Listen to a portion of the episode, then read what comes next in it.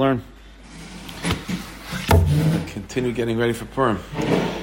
All right, yeah, it's, it's one of those Yom Tovim that, uh, you know, I was just, uh, I just mentioned this to a friend of mine. Even if you, like, if you laid out for me all the Yesitis, all the concepts, all the ideas that, you know, are sort of behind Purim, I would never come up with Purim. You know what I mean? It's one of those things. You know, once Purim is there, so you sort of, uh, you can constantly find more layers to it. But no matter with all the layers that we know, you know, we would never come up with Purim on our own, which means that there's definitely more layers to it that we that we're not uh, getting to. But Bez Hashem, we'll try to uh, we'll try to uncover. We'll try to get to a to at least uh, one deeper layer of Purim tonight. Okay, so we'll begin. Let's get through a few questions, and then uh, and then we'll introduce uh, a site that I think will help us understand a little bit deeper what Purim is about. Okay, we'll begin like this. So you know, every yontif Purim is no different. Every yontif has a particular date. Has a particular date. So Purim, uh, so Pesach is uh, you know Tesvav Nisan. Rosh Hashanah is Aleph Tishrei, and so Purim is not so clear what it is. Yudalad, Yudalad uh, Adar, Tesvav Adar, regular Purim, 15th day of Purim, Shushan Purim. But what's interesting is, is that Chazal say, Mishanichnas Adar is Marbim B'Simcha.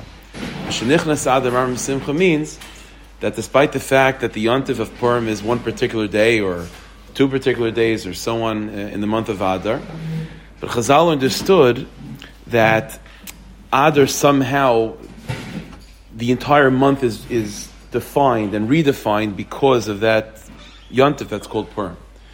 Now, what does that tell us about the yontif of Purim in the fact that it sort of redefines and sort of um, makes itself known throughout the entire month?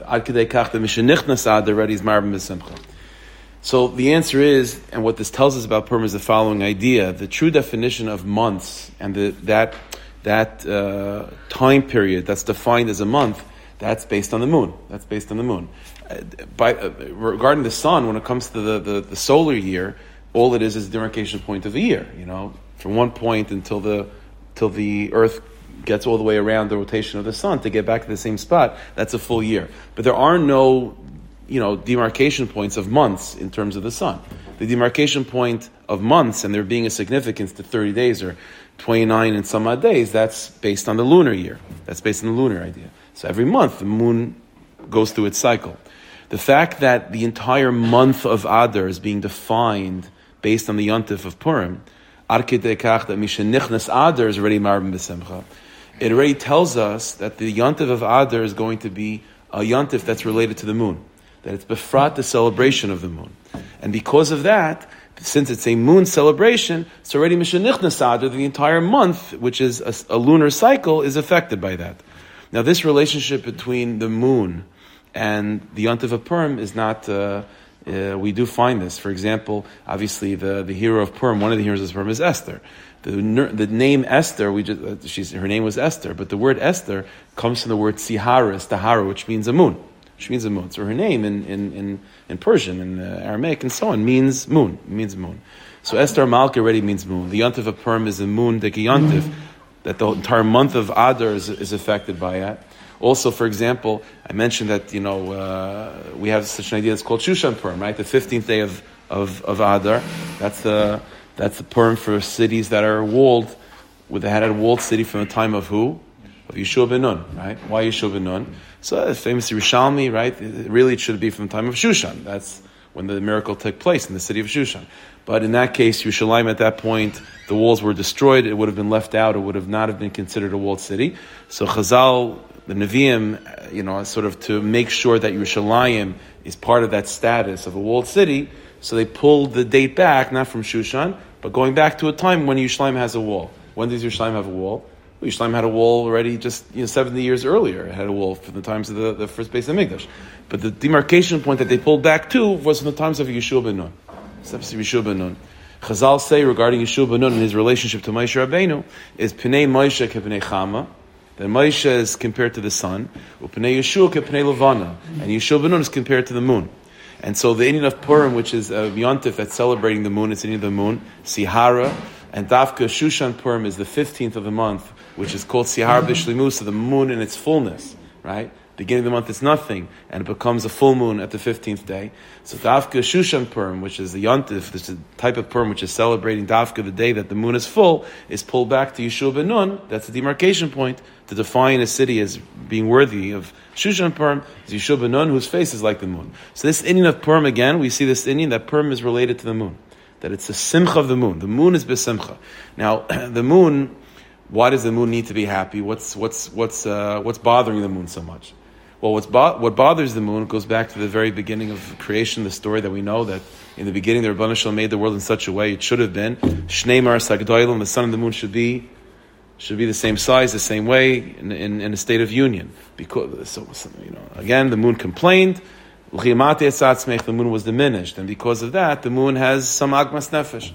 So the yontif of Purim is a yontif that's celebrating the moon. It's a simcha of the moon, which means on some level the moon is going to be able on, yon, on the yontif of Purim to retain its status of kipnei chama to become more like the sun. So you have to investigate that. You have to figure out what exactly does that mean. What does it mean the moon being diminished, the tsar of the moon, and why does Adar, why does Purim fix that? Okay, that's Aleph. Days. I mentioned that uh, that every yontif has a particular date. Now, what's ironic, what's amazing, one of the biggest pellets about Purim is that there is no specific date. It depends where you live, right? If you live in an open city, so Purim is the 14th. If you live in a walled city, it's uh, the 15th, Shushan Purim. now, what's interesting is, is okay. I guess if we, you know, we wrap our heads around it, we're used to it. So there's two different dates depending on where you live. Okay, it's an interesting thing. But the truth is, we find in Chazal that not only, like, if you're an open city person, if you're a New Yorker, then it's the 14th, and then Shushan Purim is completely irrelevant to you. And if you're a Yerushalayim Dicker and you live in a walled city from the times of Yeshua ben Nun, then Purim is Shushan Purim, and Yudalit is irrelevant. That's not really true. The Yontif of Purim has to be seen as a Yontif that has both of these days, and they complete each other on some level. Lamashal. Even in halacha, we find such an idea. The halacha is that uh, it's Rishalmi. The Rishalmi, the Rishalmi says ben krach. If you have a person that lives in a walled city, and so his Purim should be Shushan Purim. But whatever the case may be, he happens to make a mistake and he reads the Megillah and he keeps Purim on the 14th. So says the Rishalmi, he's Yaitziv. He's Yaitziv. Now that already means that even people that are Shushan Purim Dika people, they have to recognize the 14th is also being a Yantif. Maybe not, it's not the way it should be, they should keep Shushan Purim, but if B'diavad, they kept the other Yantif, no, they're Yaitziv B'diavad. Which means already Shushan Purim recognizes regular 14th of Purim. And the same thing is the opposite. Uh, fourteenth, uh, you know, the, uh, a Purim of, of Prazim, of open cities, which is the 14th. Is Shushan Purim to us nothing? No, it's not nothing. There, there's a lot of, the Tzaddikim bring down, there's uh, tons of uh, about this and sources, uh, sources that talk about this. Even in Chazal, there's hints to this as well, that Shushan Purim is a big day. Shushan Purim is a big day. And even those that, that are, that are 14 other Purim dickers, like open cities, they still have to recognize Shushan Purim as being significant. Not just that you don't say Tachnun and so on. But even uh, some level of Simchas Yantif exists on Shushan Purim as well. And so the way to think of Purim in terms of 14 and 15 are not like, okay, there's only one Purim. Happens to be if you, uh, if you're in the walled city, then it's the 15th, and you're open city, it's the 14th. No, no, no. There's a recognition. Each side recognizes the other. Shushan Purim recognizes the 14th day of Purim as, as Purim, and the 14th day of Purim recognizes Shushan Purim as Purim as well. And so this, this is something that we need to, we need to figure out. The truth is, it needs explanation. It needs explanation because the definition of Purim in the Megillah is the pasuk says Kayamim Ashanochu b'mayudim. It's the day Purim, whatever whenever Purim is, it's it's supposed to be the day that that particular community rested from conflict. As we fought against the Amalekim, against our enemies, the day before Purim, and the day that we commemorate as Purim is the day of Menucha. It's a day of peace. It's of tranquility. That's why it's celebrated. If it's an open city, they fought the wars against the enemies on the 13th, and they rested on the 14th. And if it's a walled city like Shushan, they continued fighting on the 14th and the rest on the 15th. So whatever the day of Menucha is, that's the day of Purim.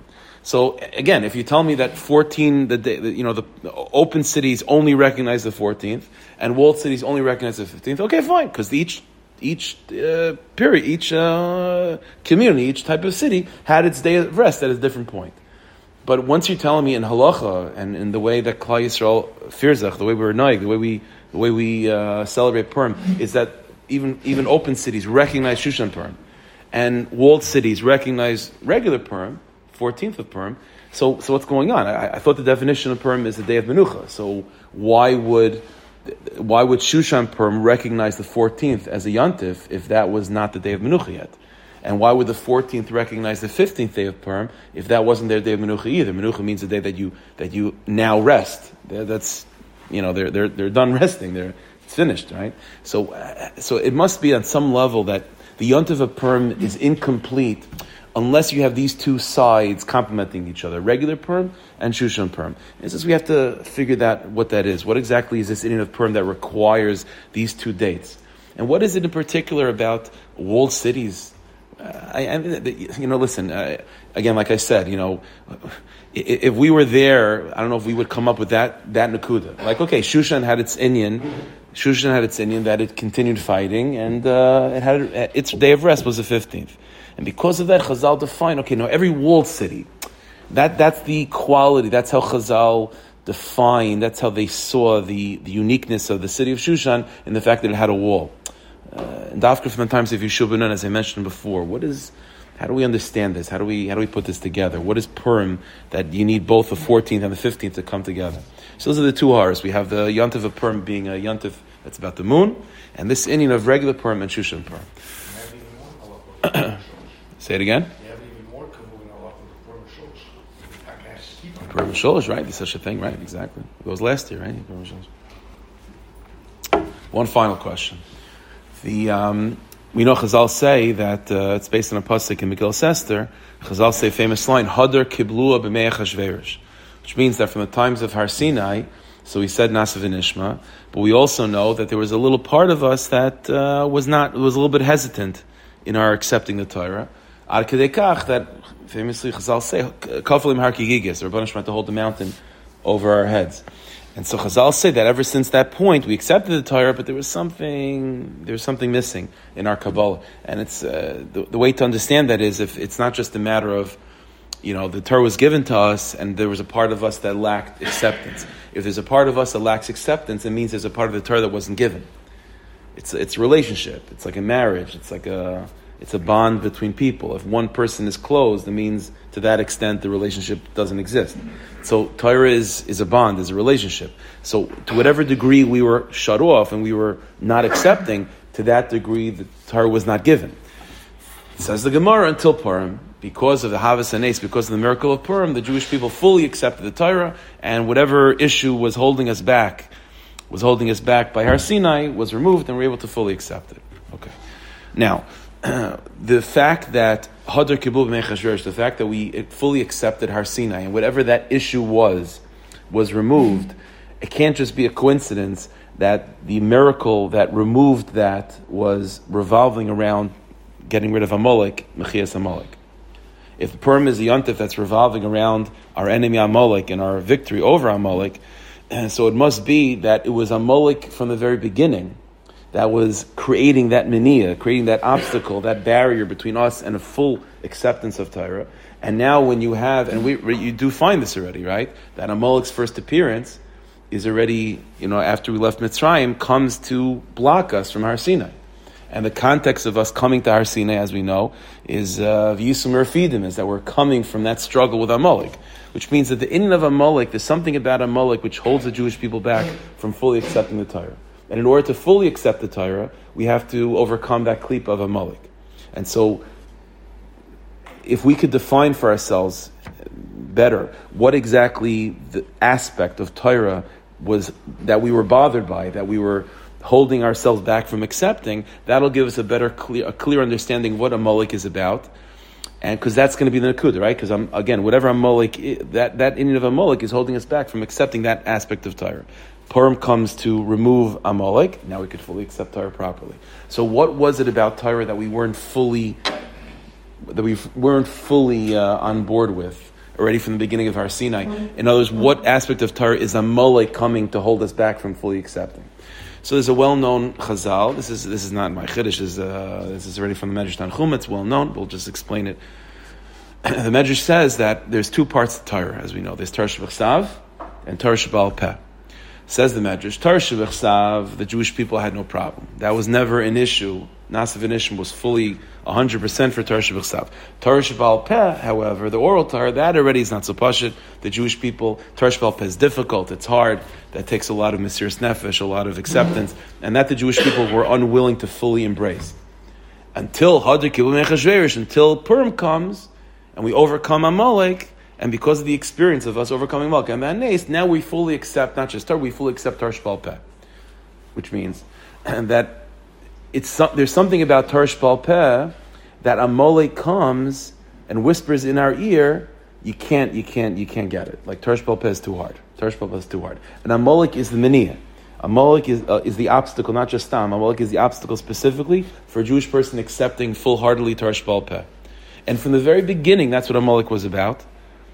And even though Amalek wasn't successful in holding us back, Baruch Hashem, from, from receiving Tarsh Peh, but they were successful to a certain degree to hold us back from accepting it b'ahava.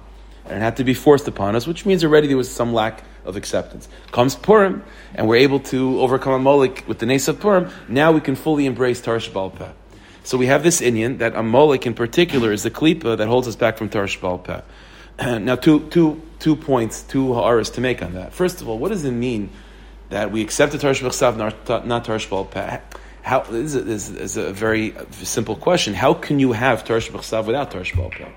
I mean, uh, you know, with, with, with Torah B'chsav, I mean, you, you, have other religions that just have Torah B'chsav, and they just simply, they just they, they just simply ignore psukim. They just ignore ideas. They're not asking the obvious questions of what are, what are. What does that mean? So it's not possible to have Torah B'chsav without Torah B'alpeh. So what does it mean to, to accept Torah B'chsav and not Torah B'alpeh? That's Aleph. So it must be that when we talk about Torah Shbal Peh, we're talking about something in a much more broader sense than just technically the oral tradition to explain psukim. Because you can't, you can't have psukim without that oral tradition. So what, is, what does it mean then that, it, what aspect, what's the bechin of Torah Shbal Peh that the Jewish people are unable to accept as long as Amalek is there? And once we get rid of Amalek, this in Torah Shbal Peh we're able to accept. That's number one. Number two, if a Amalek is coming specifically to hold us back from whatever this Indian of Torah is, it must be related back to how the Chumash describes the, the effect of a Amalek upon us. It says in Pasuk in, in Parshas Beshalach, when Amalek attacked us, a Amalek physically attacks us, but it comes because we ourselves were, you know, sort of in an Amalek mindset. And the the pasuk says that we were in the place of uh, you know place of uh, of uh, of uh, of Refidim, and so on. The pasuk says that the Jewish people began to ask began to ask a following question: Hayesh Hashem b'kirbeinu mayin? Is Hashem with us or not? Hayesh Havai b'kirbeinu mayin? And Chazal say, oh, you're asking such a question? That's an Amalek Dekenya. To ask such a question, Hayesh Hashem b'kirbeinu mayin is an Amalek question. Is Hashem with you or not? Okay, so you read, and, and that's why Amalek attacks. Amalek attacks because we already brought Amalek into our heads. So, in other words, the, the, so the pasuk is defining for us that the klipa, the, uh, the the the issue of Amalek is that question: Is Hashem with us or not? Now, what we what we just established, however, as well, is that Amalek equals a lack of accepting of Tarsh Peh, which means that that question of Ayesh Hashem which is Amalek, that question must be a question that stops a person from accepting Torah Shebal So again, we have to figure all this out. That somehow, again, this in of Torah Shebal must be deeply connected to that question of Ayeshim If, you, if a person even asking that question, is Hashem with us or not, means that you're not going to be able to accept Torah Shebal To accept Torah Shebal that question has to be irrelevant. So you have to define for ourselves what that is. What, why, why is Tarsh Peh? Again, what does Tarsh Peh mean in this context? How is it, how is it uh, unable to be accepted if you ask that question of Ayesh Mayan? And I guess on a, on a larger scale, what does that question mean? What does it mean Ayesh What does that mean? Is Hashem with us or not? Everyone, you know, even, even Rashi brings down from Chazal, it's like, you know, you're eating the, you're eating the mun, you're chewing on mun, right? Surrounded by the Anania Kavod, and you're asking, is Hashem with you or not? Like, how's it even possible? The truth is, the Zohar Kaddish already comments on this, and the Zohar says a phenomenal thing. The Zohar says that the question of Hayesh Hashem B'Kerbeinu Emoyin, the problem with the question was not so much the question. The question makes sense. The question makes sense. The Zohar says the problem is what they should have realized is that it's both. It's both. Yesh Hashem B'Kerbeinu and also Ayin. Hashem is with you and He's also not with you. And that was the mistake of the Jewish people to think that it's an all or nothing type of question. It's an the options are Hashem is with us or He's not with us. The question is fine. The, the those, the, the, the, question is not fine. The, the, it, it's logical. The problem is that it's both true. Okay, so fine. Those are all the problems. we'll uh, try to begin to have an answer. Okay, from the time that we're very little and we're introduced to life and to Yiddishkeit, there's a certain uh, there's a certain uh, formula, I guess you can say, that we're used to thinking of. And when you first think about it, it's certainly not wrong. It, it makes a lot of sense to think of it like this. But uh, it's mam. So what I mean. So we're taught we're taught the following idea is that there's such a thing as avoida, and there's such a thing as tachlis. Avoida versus tachlis. What do I mean? Avoida versus tachlis means the following thing: is that a person is is in, put in a position, you're born into the world, and uh, and uh, you're raw. You know, you're you're underdeveloped, underdeveloped. There's a tachlis, there's a goal, there's a place that you have to reach. That place that you have to reach is a place of the Rabbanu Shalom. You have to get to the Rabbanu Shalom. You have to get to a place get to a place of elikus. You have to get to a place of divinity. You have to get to a place of kedusha. You have to get to a place of menucha. Right? You have to get to that place that's called Shabbos. You know that place that's called holy. That place that's called that's called tachlis. The place that's called echad. But you're not there. You're not there. So a person therefore has no choice but to be an oivid. You have to work. You have to work. You have to work, and you have to accomplish. You have to fight battles in order to eventually get to that place that's called tachlis. There's there's, there's a space, there's a space, there's a time period, there's a, a bechina that's called avoida, that's called work, and then there's a place that's called tachlis, that's called the place to get to, that's called the, the destination. Okay? Kal Yisrael leaves Mitzrayim, we're in the middle, we're trying to get to the destination, Eretz Yisrael. And Oilam Haz is Daimel Proizda, right? Everyone has heard this, and uh, some of you have been, you know, triggered by these things. Oilam Haz is Daimel Proizda. This world is called a uh, There's a hallway, whatever it is. Uh, yeah, in order to get to uh, to the tachlis, which is the uh, you know the banquet hall, whatever is Olam Haba. So there's a vaida, and then there's tachlis.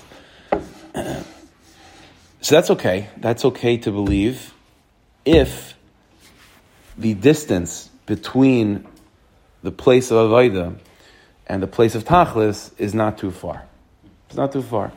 Because if you could see it from a distance, so to speak, right? If you could imagine, it's like, okay, you know what? If I put in a few years, or I put in even a little bit more than a few years, and I'll get to that place of tachlis, then fine. Then I could, I could, I could, uh, I could handle. You know, if I could see the carrot dangling in front of me, then I could put in the work to get there. I could have a vaida, and I could put in years of a vaida in order to get to tachlis. As long as that tachlis is first of all within within within my sight, and in the very least within my possible ability to reach.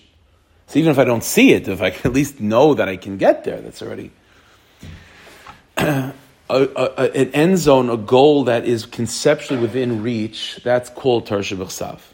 That's called Tarsha. I mentioned before that the Jewish people, again, we were offered in our Sinai. There's two asar. There's Tarsh and Tarsh. Yes, that doesn't mean Tarsh without Tarsh Peh. You can't. So it doesn't mean any any pasuk obviously needs its explanation.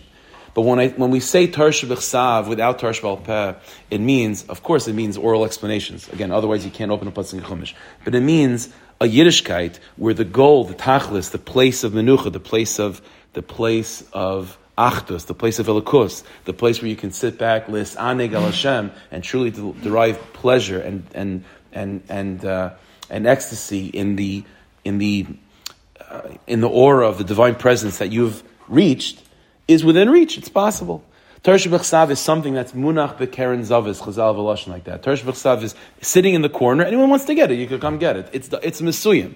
There's only so many words in Tersh B'chsav. It might be a lot of words, but it's only so many. And the basic ter- and the basic explanations of Tarsh Pet to explain what Tarsh B'chsav means. It doesn't just mean the book. It means a, a Yiddishkeit that is Mesuyim, a Yiddishkeit that is finite, a Yiddishkeit that, that has an end to it and you could be, and if you start from Bereshis, so because I know if I, you know, again, with enough pages and enough Shnai Mikra over enough weeks, I'll get to Vizayis Bracha.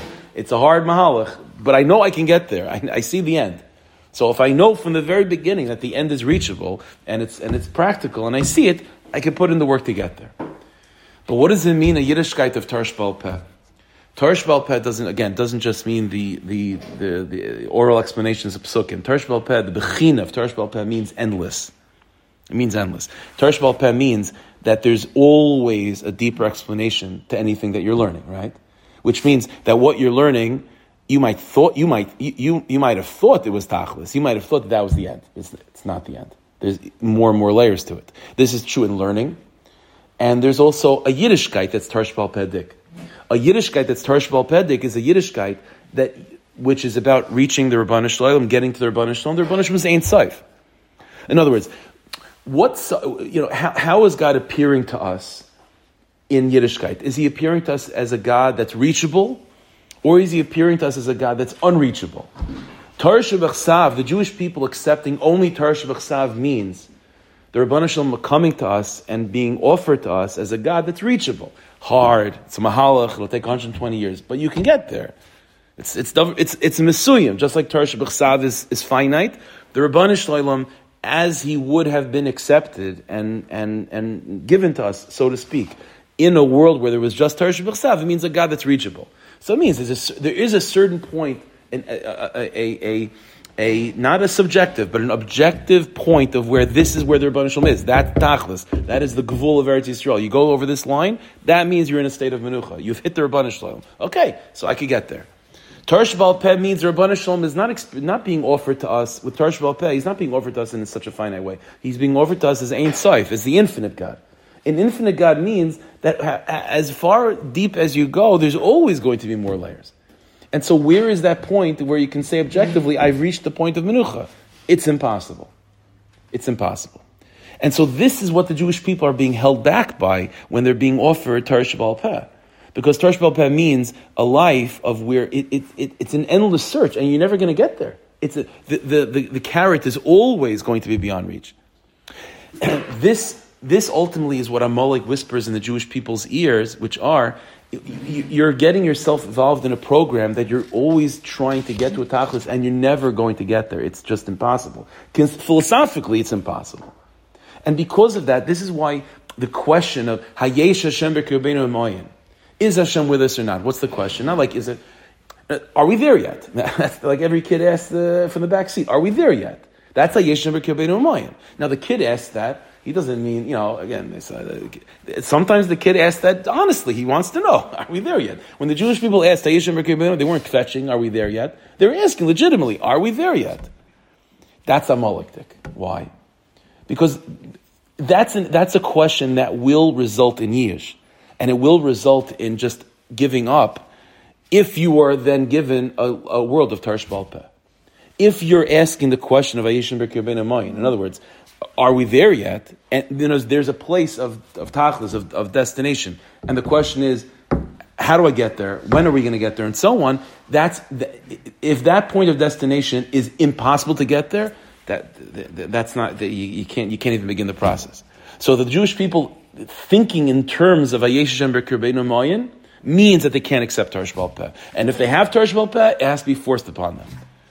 This is why Haman, for example, which is, uh, you know, coming, you know, Amalek uh, 2.0 is Haman. So Haman in the Megillah, even when he's given everything, so he always has this, in his, his version in Klippa of Hayeshim the Chol Zaynenu right? He says everything, his whole, all of his accomplishments, his wife, his children, his wealth, his power, all being paraded in front of him. He says, his mom is nothing. It's nothing to me. As long as Mordechai Yehudi is there and he's not bowing down to me. There's always that thing that he's not, that, that, that is beyond his reach and he's not satisfied by.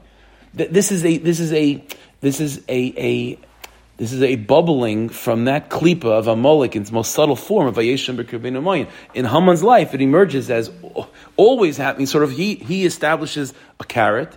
That's impossible, right? So you can say, Haman, what are you making yourself crazy for?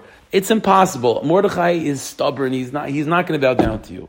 But to Haman, he's dafka picking something that's the impossibility. Think about it. He wants to destroy the Jewish people. Haman is, Chazal say about Haman, less man the other lishna bisha coming. No one knew Lashon Har like Haman. Haman wasn't a sophisticated person. He wasn't Stam a, a Russia. It was mislabish within him, the Sitra Achram Amish. He was a evil incarnate. And Haman understood the power and the significance of the Jewish people. And he's planning something with, that, that's something he knows is an impossibility. Lahashmal alabe And more than that, B'yoy right? Even his great descendant, uh, you know, it's, it's, it's a Mishaga, Yom Echad. So what's Haman doing? What's Haman doing? He's planning something that's an impossibility. And you said that itself is the kleep of Haman, right? The whole kleep of Amalek is that there's a plan, there's a avodah, there's a certain tachlis, and that tachlis is impossible to reach. But yet that becomes my goal. And then, and then what happens? Of course I fall into Yish. What, what, I, I picked something that's an impossibility. Haman, why, why are you making Mordechai your tachlis? And why are you making the Jewish people's destruction your tachlis? And why are you making the Jewish people's destruction be Yom Echad your tachlis? The, the, you're making it harder for yourself. The answer is because, again, Haman is just a reemergence of this basic, which sounds like a very truthful and honest question of, are we there yet? And the answer is, well, I can handle the question and, and being told in a couple hours, if it's, and that's the Torah stuff. But if you tell me, if you tell the kids in the back seat, yeah, yeah, we, we're, we're, we're, we're in the car forever. Like, we're car people now. So, like, the kids are going to lose their mind. It doesn't work like that, right? It can't, can't, can't be worth it. You're telling me something that's impossible. So, so it falls apart. So he falls into Yish. So what? So, so this is a problem. So how, how is it possible? So you see, how is it possible to remove this obstacle? Where, in order to get to a tachlis, in order to get to a tachlis, mm-hmm. in other words, Yiddishkeit demands of us, Rabban demands of us to move forward. To move forward, you have to have a destination in sight. But if the destination is Tershabal Pedik, that means that there, there is no destination ultimately. It, not only, by the way, philosophically speaking, more than that, not only is there a lack of motivation if it's forever, but then where are you going also? Like, where are you going? a, uh, just driving in circles forever, so I might as well just not, not drive and, uh, you know, what am I doing? So a destination which is Ein Sof is not a destination already. So what's the what's so why not why not just stay right here? So that's what Amalek says. Just stay stay put. You're like, where are you going? Rafu yidei menatar. The hands become weak. The hands become weak. There's there's a lack of motivation, both in terms of I have no like I, I'm never going to be able to get there, and conceptually, what where am I going anyway? Where am I going? So what's so what's the answer to this? So Purim is the answer. Purim is the answer. Purim is the answer, and specifically with Yodalad and Tesvav. Why? So this is the side that I mentioned before. I think I mentioned this at a few play, a few Farbrengens, I think it was, Grad. It's a Farbrengen Dikatar, I guess. So, uh, you know, I guess we had a Niggin before, so let's see, where you say. There's a klal by Primus Satira, and it's called the, the klal of Erichin. Relativity. Relativity. What does Erichin mean? Amalek is right. Tarsh is correct. See, there is no, the truth is as follows. Try to try to put it as simply as possible. There is no abstract, or not, not there is no objective demarcation point in the world, or spiritually speaking, to say, oh, that's where the Rabban Shalom is. And until that point, you're now in Avodah mode, you're now in working mode, and when you get, you cross over that threshold, and now you're in a place of Elikus, oh, now you can, now it's a state of Menucha. That's the way we were thinking. And just Tarish Balpeh pushes that line to infinity. That whole notion is mistaken. The Rabbanu Shalom, there is no point, there is no line that that's what the Rabbanu Shalom is and not before. The truth is, the truth is, who the Rabbanu Shalom is, is never possible to reach.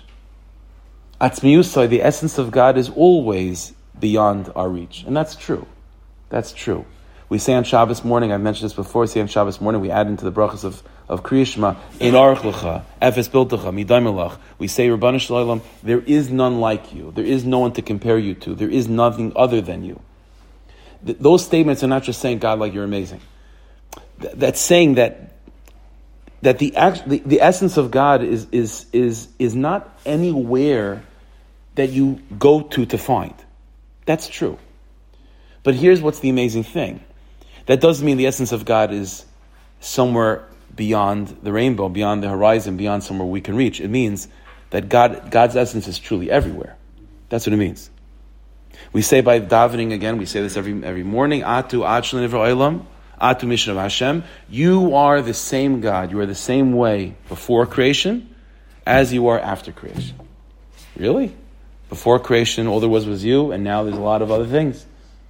So doesn't that mean that you uh, moved over to allow things to take space? Hashem moved over to a certain degree in terms of him being able to be experienced. Hashem's presence moved over. But who God is, God fills everything just now as he did before. And so the, the, the, the, where we're trying to reach is not God. And before that line, we don't reach God. God is everywhere. The essence of God is everywhere. Which means that any, now this is the conceptual next step, which means that wherever you are, God is equally there. He's equally present every single space that you're in, physically, mentally, and spiritually. Which means that every single every single point that you're in can be a tachlis. It can be a tachlis. But at the same time, it's also a place of avodah. It's also a place of avodah. In other words, what is our avodah? What is our job in this world if God fills everything? If God is the same as He was always? The answer is the purpose of our life is in order to work, in order to allow ourselves to try to experience, to whatever degree, the light of Hashem in that place. But that place that we try to experience God in is in truth a place of work. That's a place that we're trying to work to try to find, to, try to reach Hashem. But it's also a place of absolute tachlis. That's also the destination itself. The God that you're finding in any particular, any particular level of your spiritual growth is God. God is not divided into many pieces and places and say, well, no, he's over there, and you have to work in order to get there. You have to work in order to find him. But whatever degree of finding that you accomplish is God. The Rabban Shalom is Echad Yochad Am Yuchad, an absolutely one, indivisible, indivisible reality, which means, like the Baal Tanya famously, famously says, if you, you know, if you're hugging the king, it could be with a bunch of coats, you know what I mean, between you and the king, but you're still hugging the king. A, the Tov said that a, a, piece of the Rabban Shalom is all of the Rabban Shalom. In other words, Yiddishkeit, the, the concept of Erechin means the following thing, that everything is therefore relative. Everything is relative. To one person, the experience that they're having might be an experience of tachlis. Ah, oh, they found God. And they're 100% right because the madriga that they're on right now, at that, that, that point in their life, the, the level of, of experience of, of menucha, the level of experience of tranquility, of peace, of, of feeling whole with their Rabbanu Shalom is 100% true. Because what, what, to whatever degree that they're feeling, that, that's the Rabbanu Shalom. And then you have another person who is on a different stage, a different level of avoida.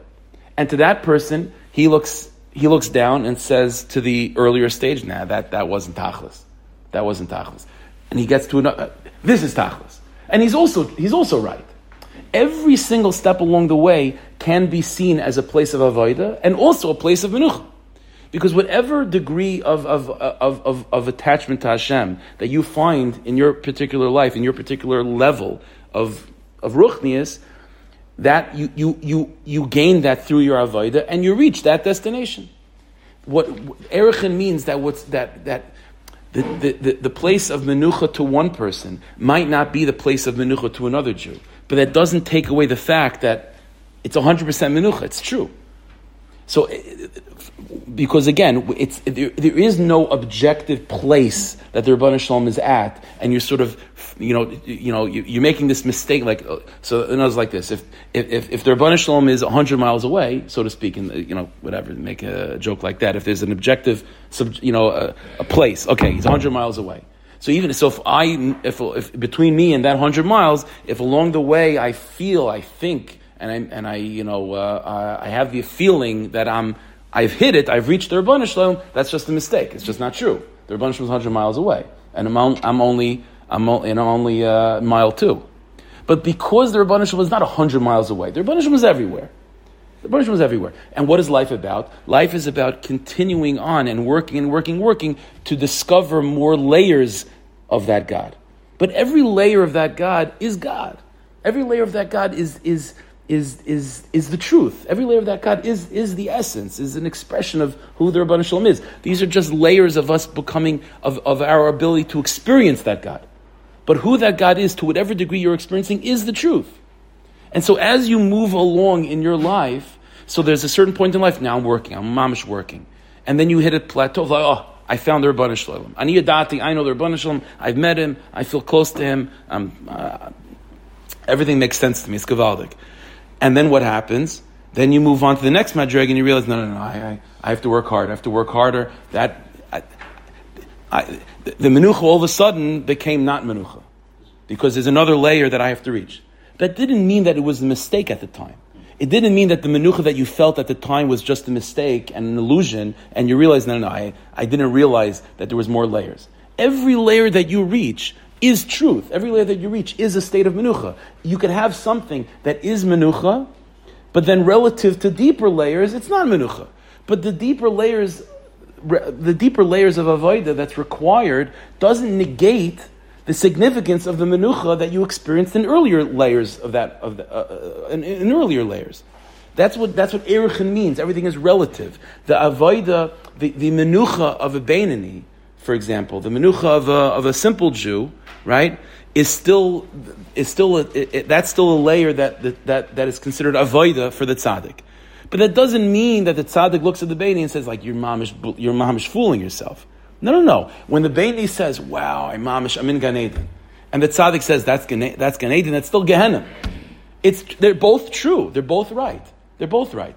That's the, the Baini, when he's experiencing his level of Gan Eden in that Madrega, it means that his on, that he just peeled over and he's just experiencing a certain layer of the Rebbeinu presence in that in that strata that he's in, and a layer of the Rebbeinu, a piece of the Rebbeinu is the Rebbeinu and that's true.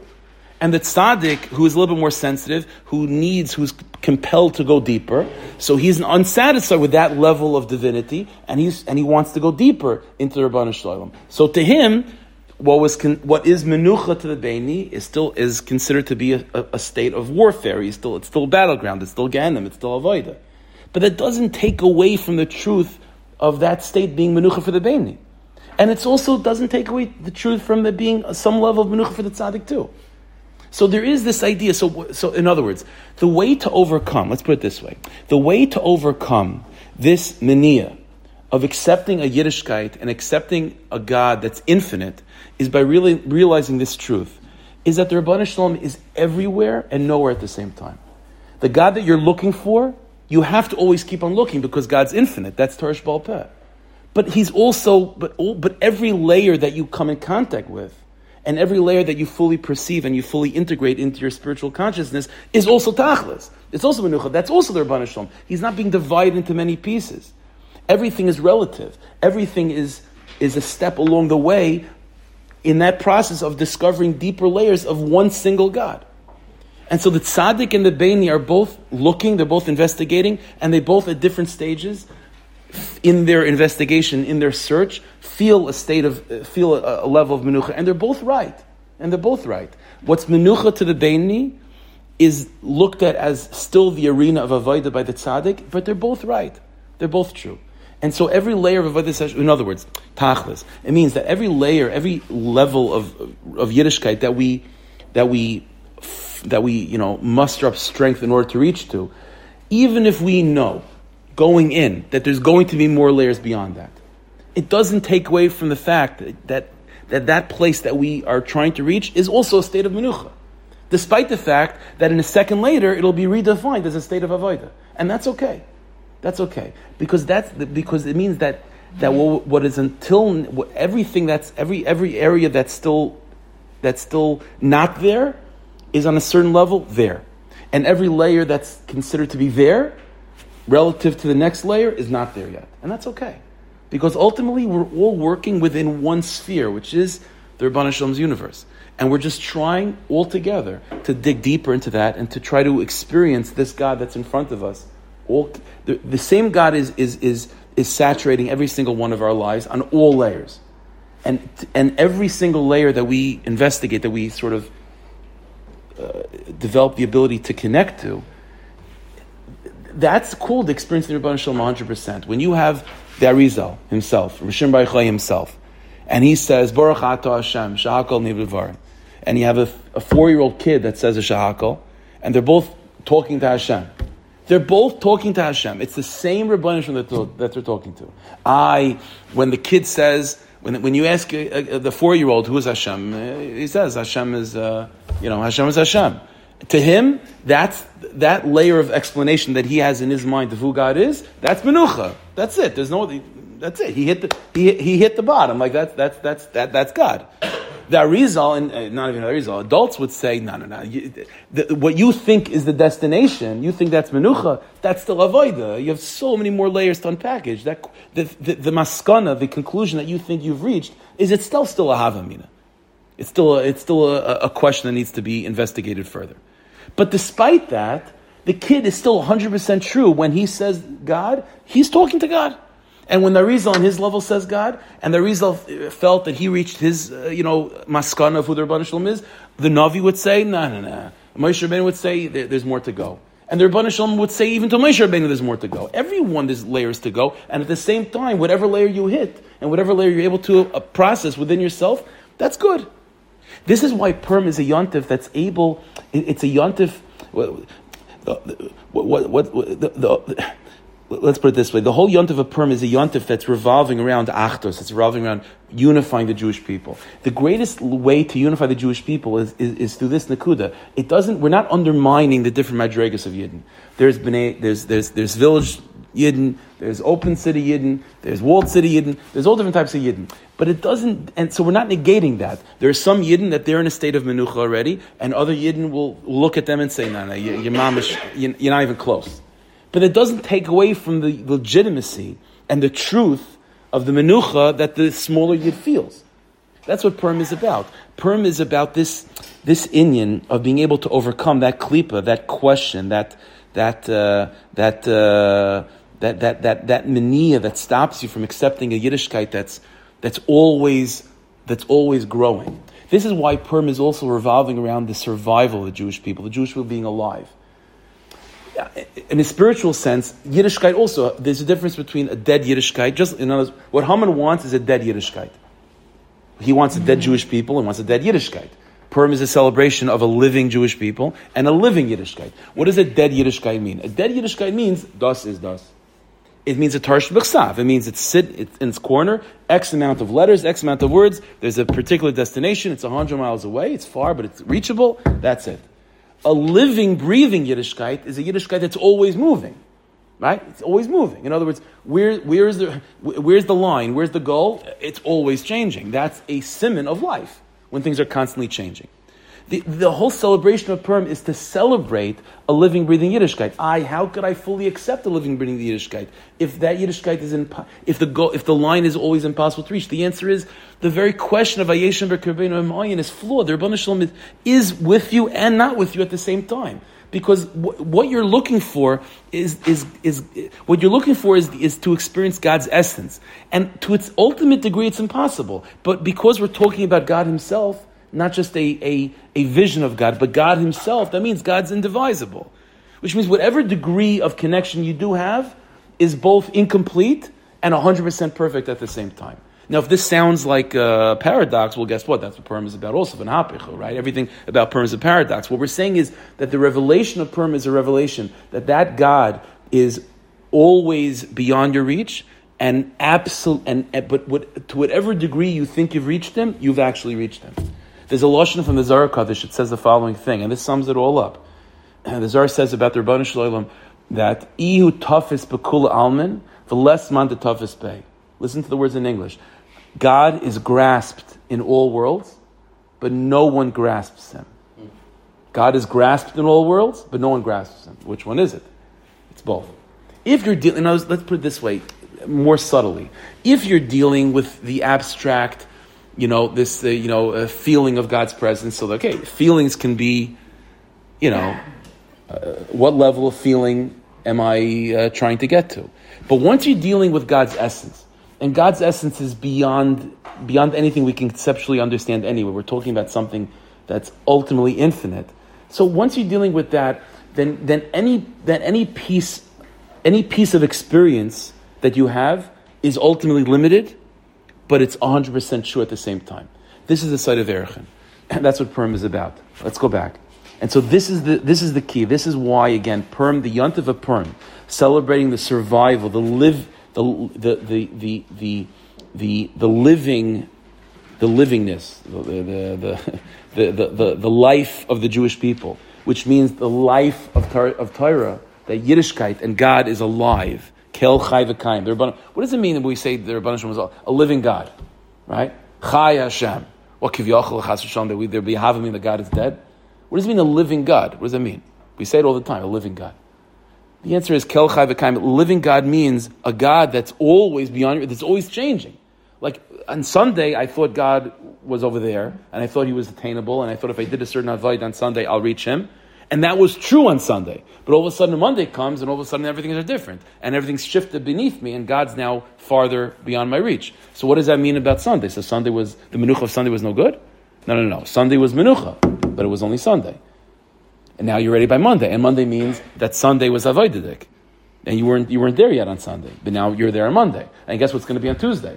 Tuesday's going to be something's changing even more. But it doesn't take away from this.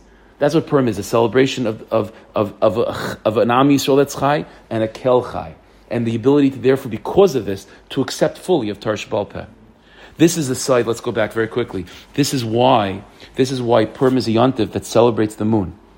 Because let's understand, the sun versus the moon, very much bekitz, without going into too many details, the sun always means, it always represents a destination. It means a destination. It means stability. It means das is das. Nothing's changing. Moshe Rabbeinu. When Moshe is there, you have nothing to worry about. He's going to take care of everything. All of a sudden, what does Yeshua ben Nun mean? Ah, Yeshua ben Nun means the moon. The moon means not so pashit. means avoida. means going up, going down, things that are imperfect, trying to work it out. The Talmud versus the Rebbe. The Rebbe is the one that has conceptually, and the Talmud is always the one that's trying to reach. So the moon always feels incomplete. The, the, the very definition of moon is avoid. It means that you're searching for something. And what you're searching for is the sun. But comes Purim, and Purim says, it's taka true, you're a moon. It means that you have to search. But don't, but don't underestimate, but don't, but don't make the following, but you have to realize the following truth, which is that the, the area that you're searching is also tachlis. The same, the God that you're looking for is also beneath the surface of where you are. Because even when you get to where you want, guess what? That's also an avoida klapi something else. So if the destination that you're looking for is still a place of avoida for the next madrega, then guess what? Where you are is tachlis compared to madrega before you. Which means that wherever you are, you're both working and both in menucha at the same time. The God that you're looking for is the God that you've already found on some level. That's the secret of Purim. So the ultimate, ultimate simcha for the moon is the yontif of Purim. This is why Dafka, again, like I said, it's Esther Hamalka, it's Moondik, Mishenichnas, the entire month, which is a, a lunar cycle, is, is, is besimcha because of Purim. And every Yid is able to finally embrace Avodah Hashem, knowing that you'll never get there, but you'll always be there at the same time. That's the Yontav of Purim. That's the Yontav of Purim. This is why, let's go back quickly. This is the of Shushan Purim versus regular Purim. So ask one second. The day of Purim, you have uh, Shushan, uh, regular Purim is a day that the, the open cities are resting. And Shushan Purim looks at that day and says, nah, nah, it's still Avoida.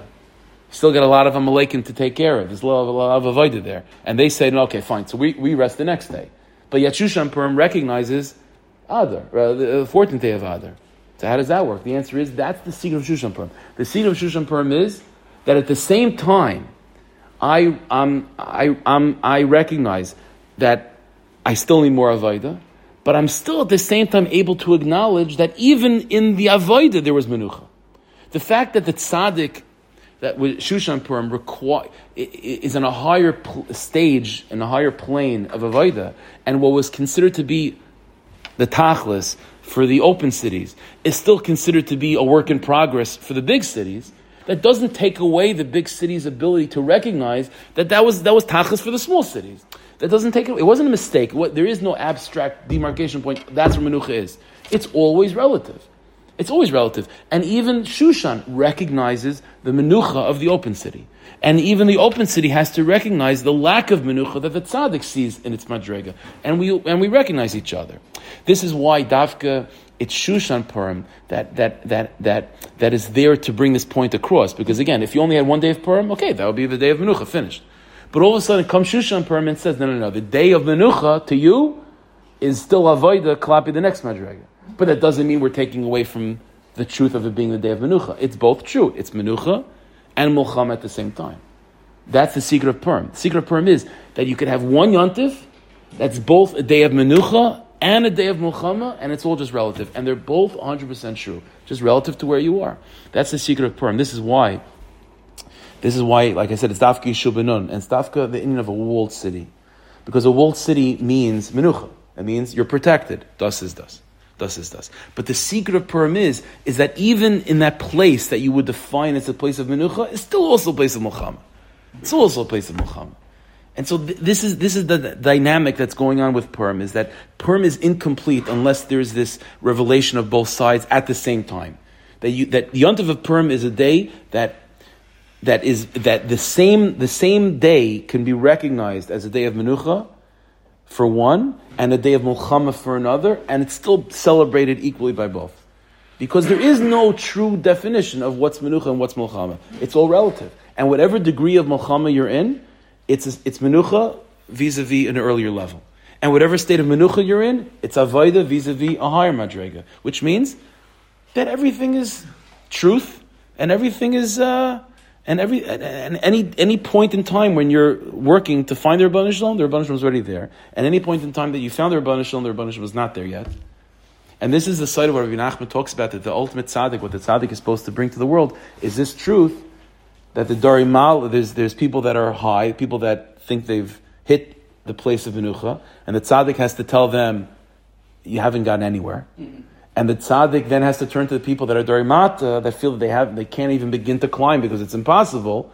The tzaddik has to tell them, you're already there. What's the problem? You're already there.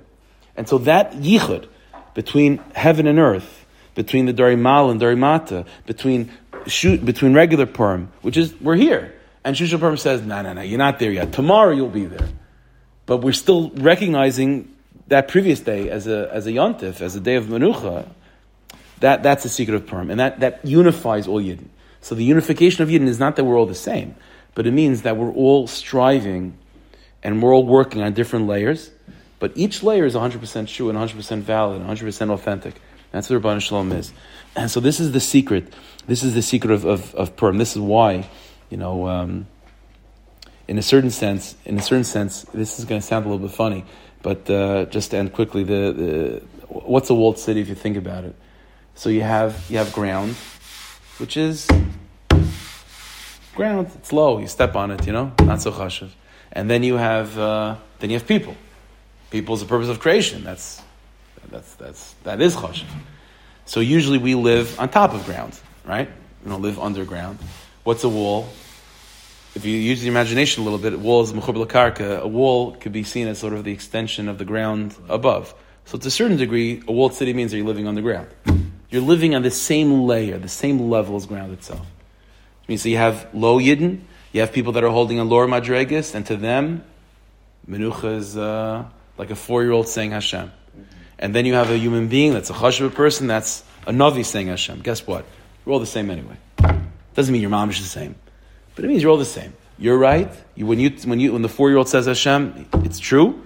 And when the Navi says, and, and the Navi says Hashem, it's also not true.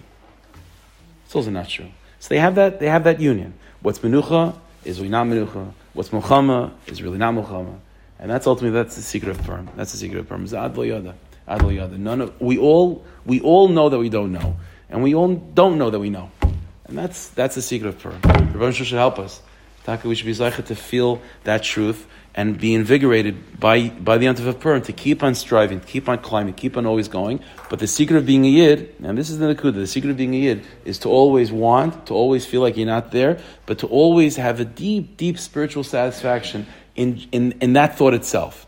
And if a person feels that you're not there yet, and you're climbing and you're trying and you're trying, and you don't feel a shlemus in that search, it means you have to give more shalachmanas. You know what I'm saying? Like it, it, it's not. You have to have more purim, because purim should satisfy. Should give a person, give a yid the the, the that the drive itself, the search itself, should be deeply satisfying by itself. Should be to the yichud of those, two things. The BS called tzedek meher v'imenu amen.